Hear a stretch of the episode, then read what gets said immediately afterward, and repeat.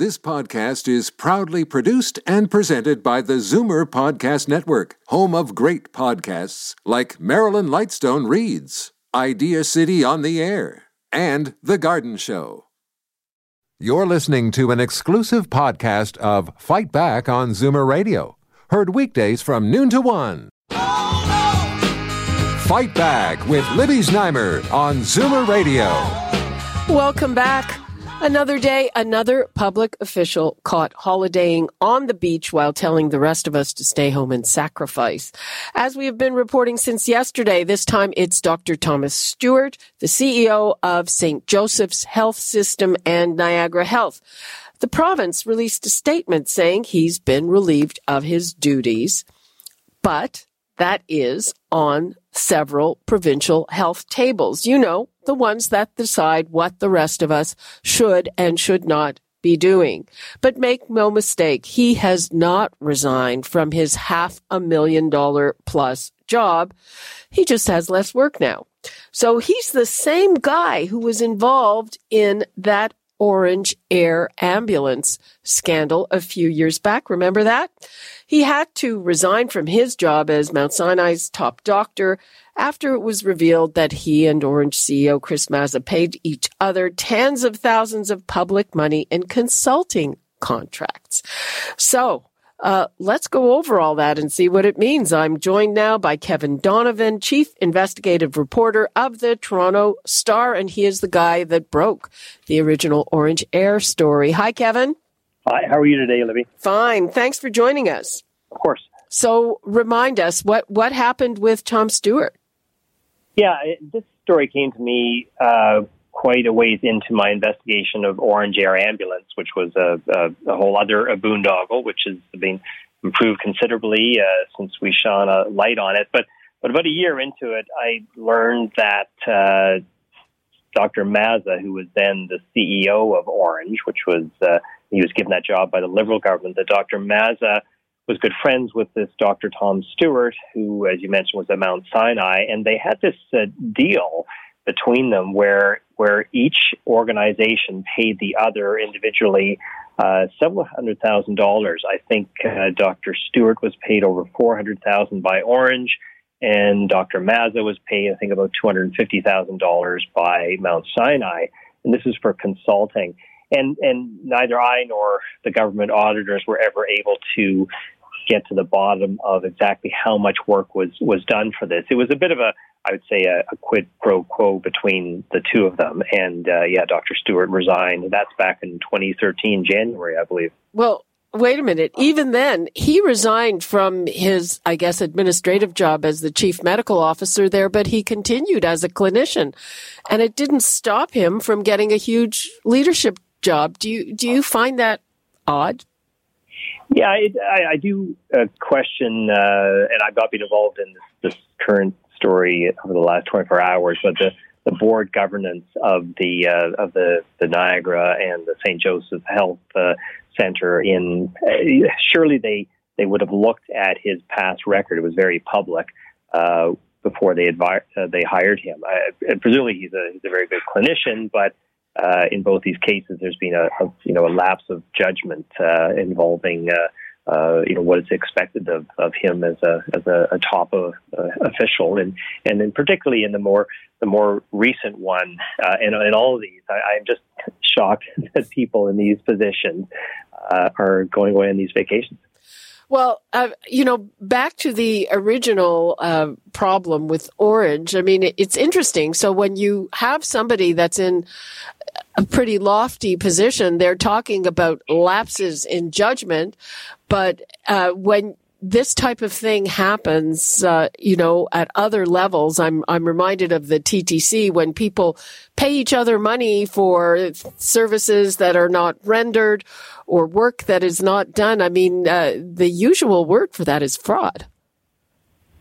Right, and, and so that would be up to uh, you know authorities to to uh, to conduct uh, an investigation. I mean the the, the whole Ornge debacle ended in, in no charges uh, after a fairly lengthy OPP investigation. I'm not, uh, I was never too uh, convinced that the OPP's heart was really in investigating that. I mean, uh, Dr. Mazza was was uh, being investigated for millions of dollars of, of, of kickbacks from an Italian uh, helicopter Yeah. company. And then I will say that in that case, officials from in other uh, air ambulance companies around the world actually were uh, indicted uh, in sort of similar situations with related to that company. So, so I, the provincial police in, in Ontario do not have a good history, in my opinion, of, of getting to the bottom of this stuff.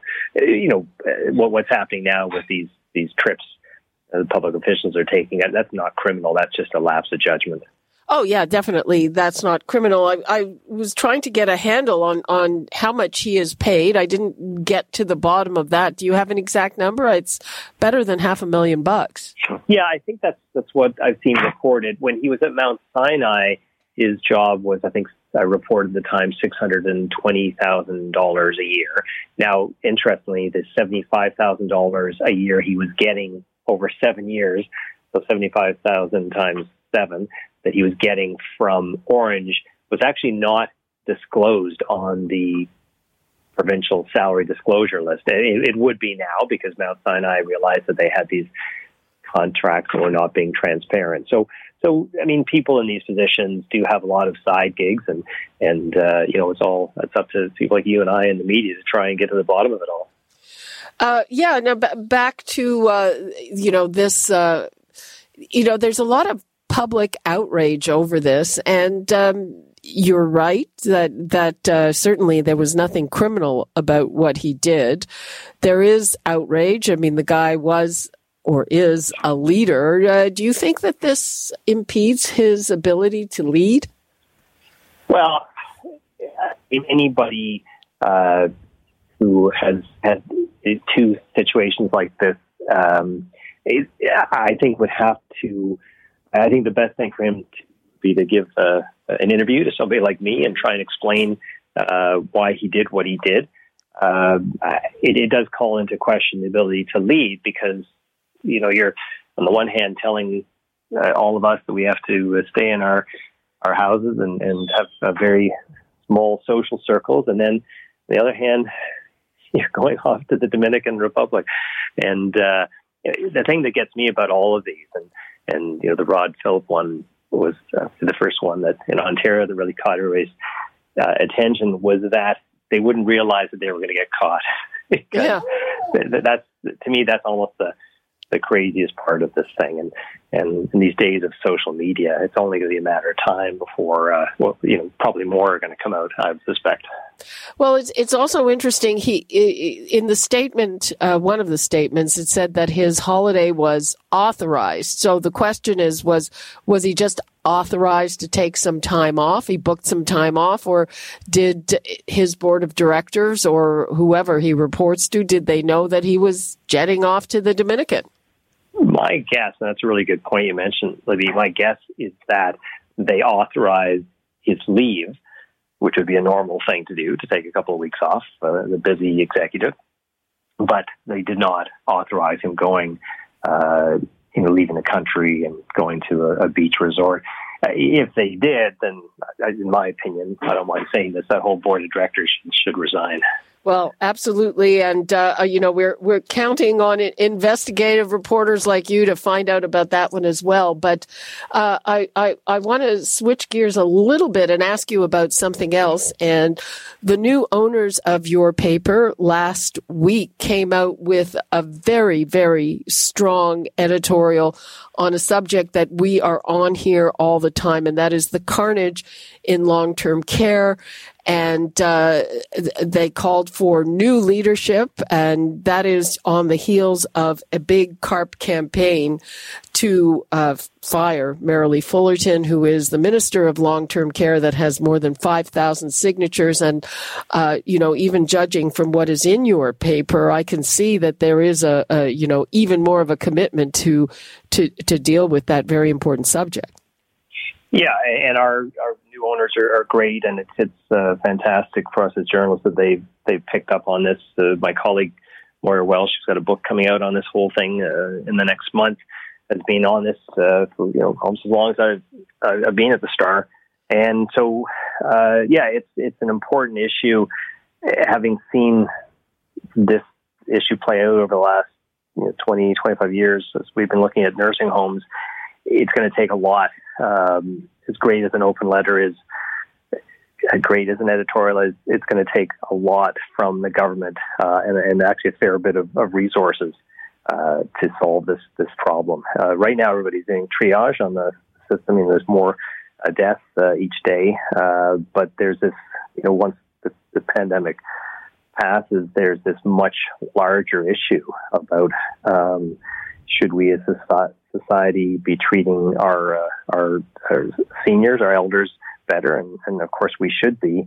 It's going to cost a lot of money uh, and a lot of uh, smart thinking to make that change. Well, you know, part of the criticism is they, they do seem to be starting to get a handle on the long term changes that are needed. But in terms of the immediate crisis, wow, uh, behind the eight ball, completely reactive, and and uh, didn't take and do what had to be done in that beautiful summer we had.